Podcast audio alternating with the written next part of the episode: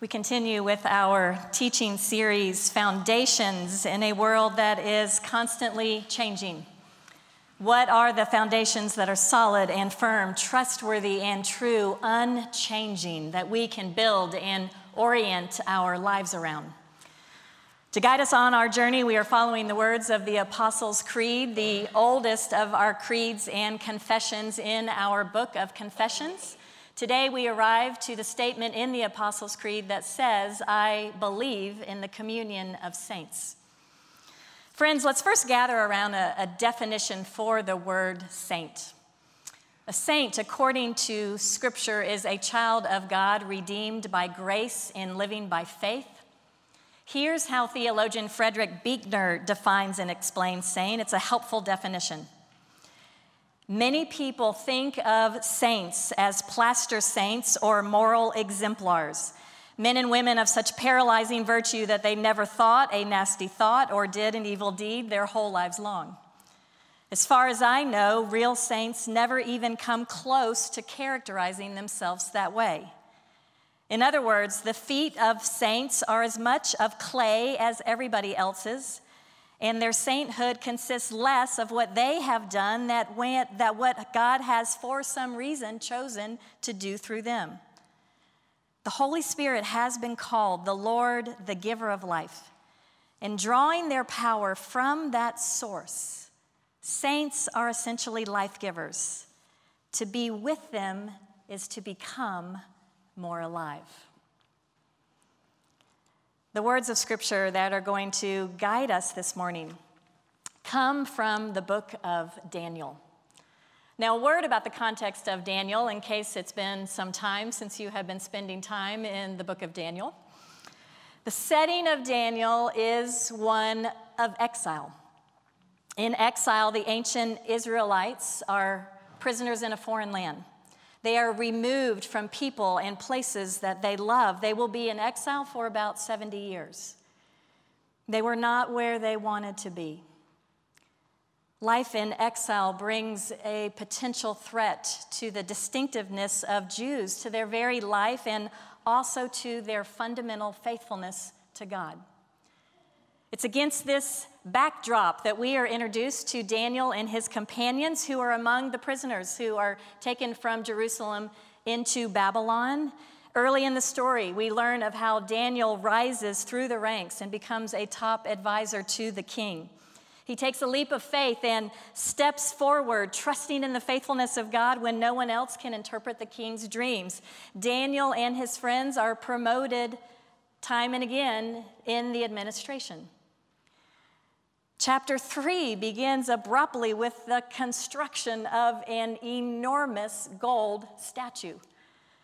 It's dedicated in, in, the presence of an impressive gathering of state dignitaries. The order is that everyone is to fall down and to worship this gold statue that King Nebuchadnezzar has set up.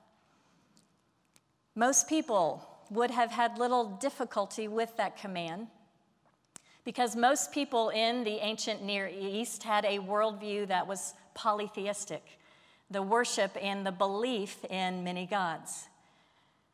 However, the command to worship the statue creates a problem for the Hebrews, who cannot obey without breaking a, an essential tenet.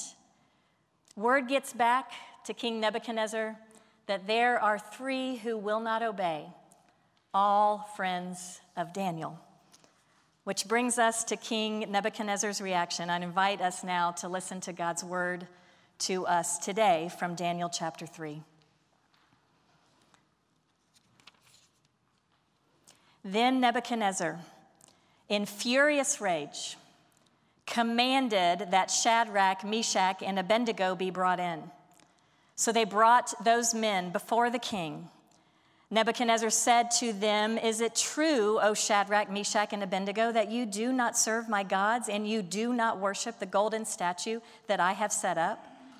Now, if you are ready when you hear the sound of the horn, pipe, lyre, trigon, harp, drum, and entire musical ensemble, to fall down and worship the statue that I have made, well and good. But if you do not worship, You shall immediately be thrown into a furnace of blazing fire. And who is the God that will deliver you out of my hands? Shadrach, Meshach, and Abednego answered the king, O Nebuchadnezzar, we have no need to present a defense to you in this matter. If our God, whom we serve, is able to deliver us from the furnace of blazing fire and out of your hand, O king, let him deliver us. But if not, be it known to you, O king, that we will not serve your gods and we will not worship the golden statue that you have set up. This is the word of the Lord. Thanks be to God. Pray with me.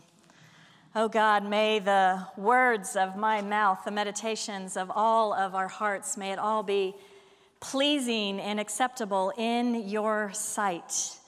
Speak, Lord for we are listening. Continue to conform us into the people that you long for us to be. Through Christ our Lord, we pray together. Amen. Elisabeth Elliot was twice widowed. First, by the martyr death of missionary Jim Elliot, and then by the death of her second husband, Addison Leitch. As she was mourning the death of her second husband, Elliot talks about how helpful the Apostles' Creed was for her during this time of mourning.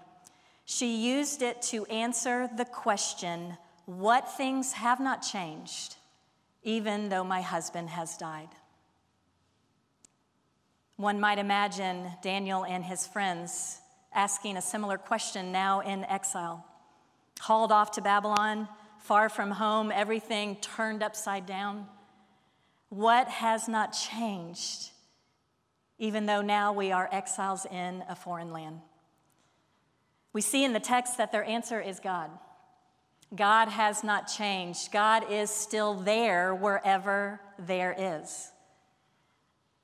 The big story uh, is that in spite of all the hardships, they still hold on to their faith. They stand firm because they trust in God no matter what, and no matter what includes death. What can we learn from Shadrach, Meshach, and Abednego that can help us on our journey today? We see how they believe that God is able to deliver them. They know the rescue stories of the past, of how God saved Noah from the flood, Israel from captivity, David from Goliath, Gideon from the Midianites, and so many other stories. But they don't have to just go back to old stories in history. They also can look to their own lives and how God has rescued them during their time of exile. For example, Shadrach, Meshach, and Abednego have been saved with Daniel as they ate vegetables instead of the king's fare in chapter 1. We see in chapter 2 that they prayed with Daniel for revelation and interpretation to be able to understand the king's dreams. However, even though they affirm that God is able to deliver them, they add, but if not. But if not. Verse 18, it's a powerful statement of faith. The men profess that God is able to deliver them, but even if not, they will trust in God and they will not obey the king's commands. Friends, they show us biblical faith. For biblical faith is not confidence in particular outcomes, it is confidence in a sovereign God. And the ability to hold on to faith when faced with overwhelming odds is always strengthened by the presence of community, Shadrach, Meshach, and Abednego together. One of my favorite summer reads a few years back was Daniel James Brown's bestseller, The Boys in the Boat. The author chronicles the unlikely eight man rowing team from the University of Washington who won the gold medal in the 1936 Olympics in Berlin. It was the fourth year of the Great Depression. Listen to what Brown says. One in four working Americans, 10 million people, had no job and no prospects of finding one, and only a quarter of them were receiving any kind of relief. Industrial production had fallen by half in those four years. At least one million people, and perhaps as many as two million, were homeless, living on the streets or in shanty towns like Seattle's Hooverville. In many American towns, it was impossible to find a bank whose doors weren't permanently shuttered. Behind those doors, the savings of countless American families had disappeared forever. Nobody could say when or if the hard times would ever end. And perhaps that was the worst of it. Whether you were a banker or a baker, a homemaker or homeless, it was with you day and night, a terrible, unrelenting uncertainty about the future, a feeling that the ground could drop out from under you for good at any moment. This was the bleak setting in American history that was the backdrop for the boys in the boat. People lived with persistent uncertainty about the future. This was especially true for a person named Joe Rantz. Joe came from a particularly poor family that was hit hard by the Depression. He lost his mom when he was just six. His dad struggled to find work. He's shuttled back and forth, back and forth between family members and his father. One afternoon, when he was 15 years old, he comes home to find the family car packed. His stepmother's in the front seat, his younger brothers are in the back seat. He goes up to his dad, and his dad explains that we can't make it here. So his wife, Joe's stepmom, she is insisting now that they leave. When Joe asks, Where are we going to go? his dad looks him in the eyes into the eyes of his eldest son, who's 15 years old, and says, I'm not sure. But then he goes on to explain to Joe that you are not going with us. His dad says that the little kids need a father more than Joe does, for Joe is now pretty much grown up. Joe pleads to come along. His dad says that's not going to be possible. He then goes on to tell his son that if there is one thing that he has figured out in life, it's that if you want to be happy, you have to learn how to be happy on your own. So when Joe wakes up, 15 year old Joe, alone the next morning,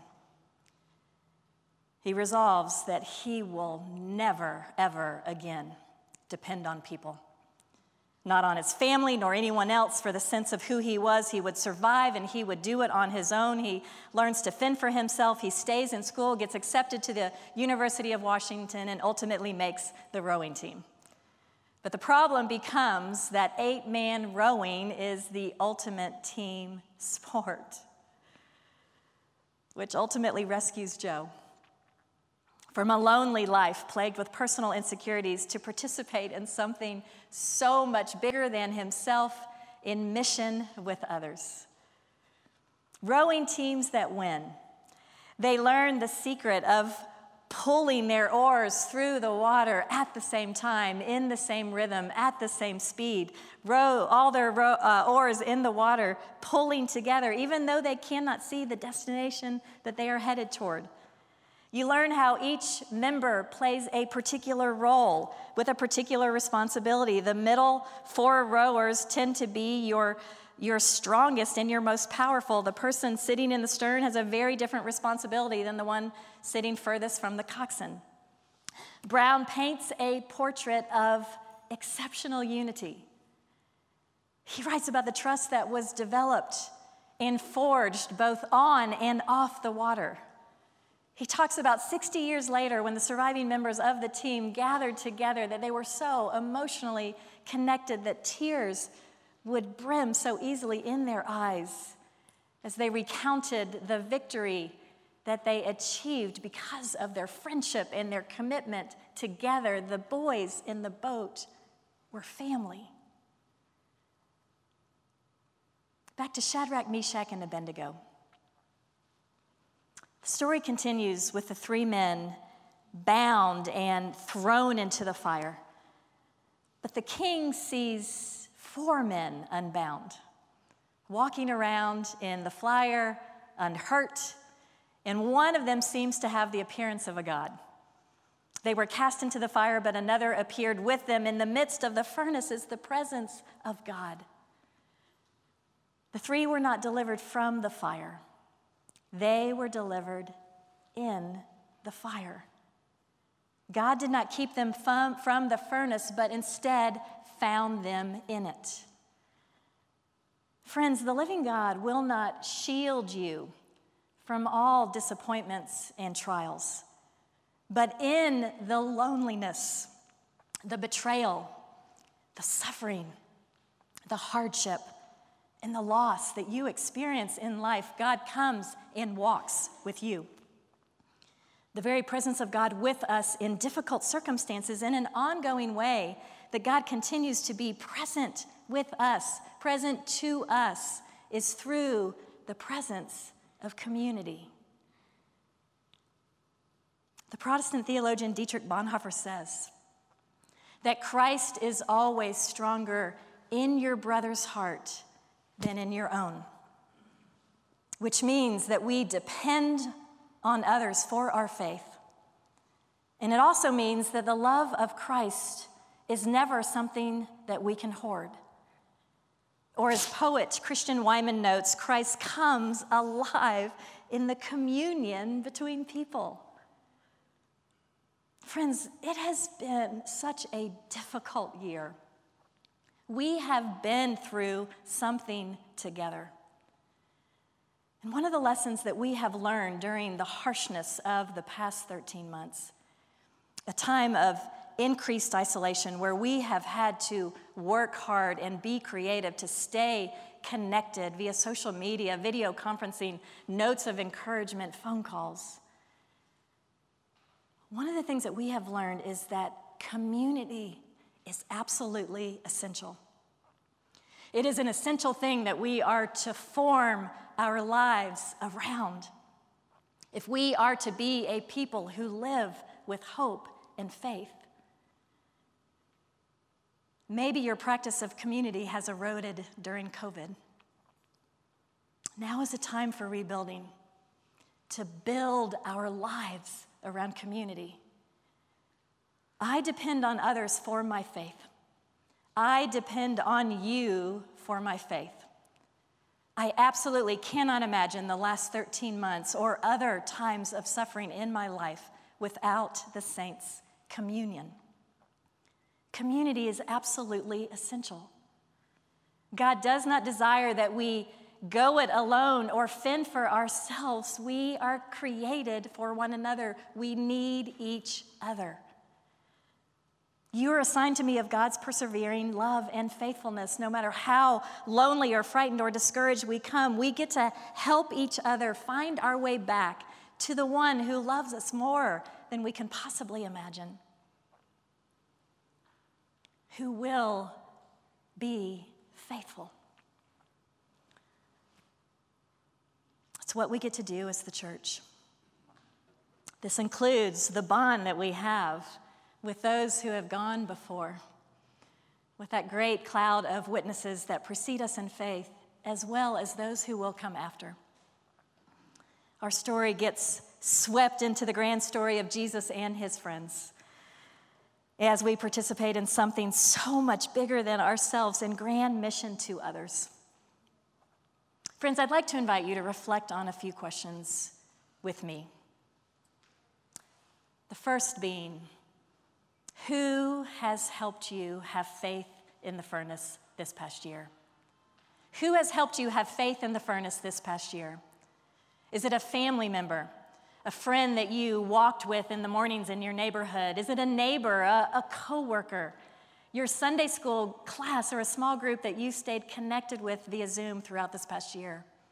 What a good time to say thank you. And second, with an awareness that you are created for genuine, vulnerable community with others. How might you attend to your need for the communion of saints in the months ahead?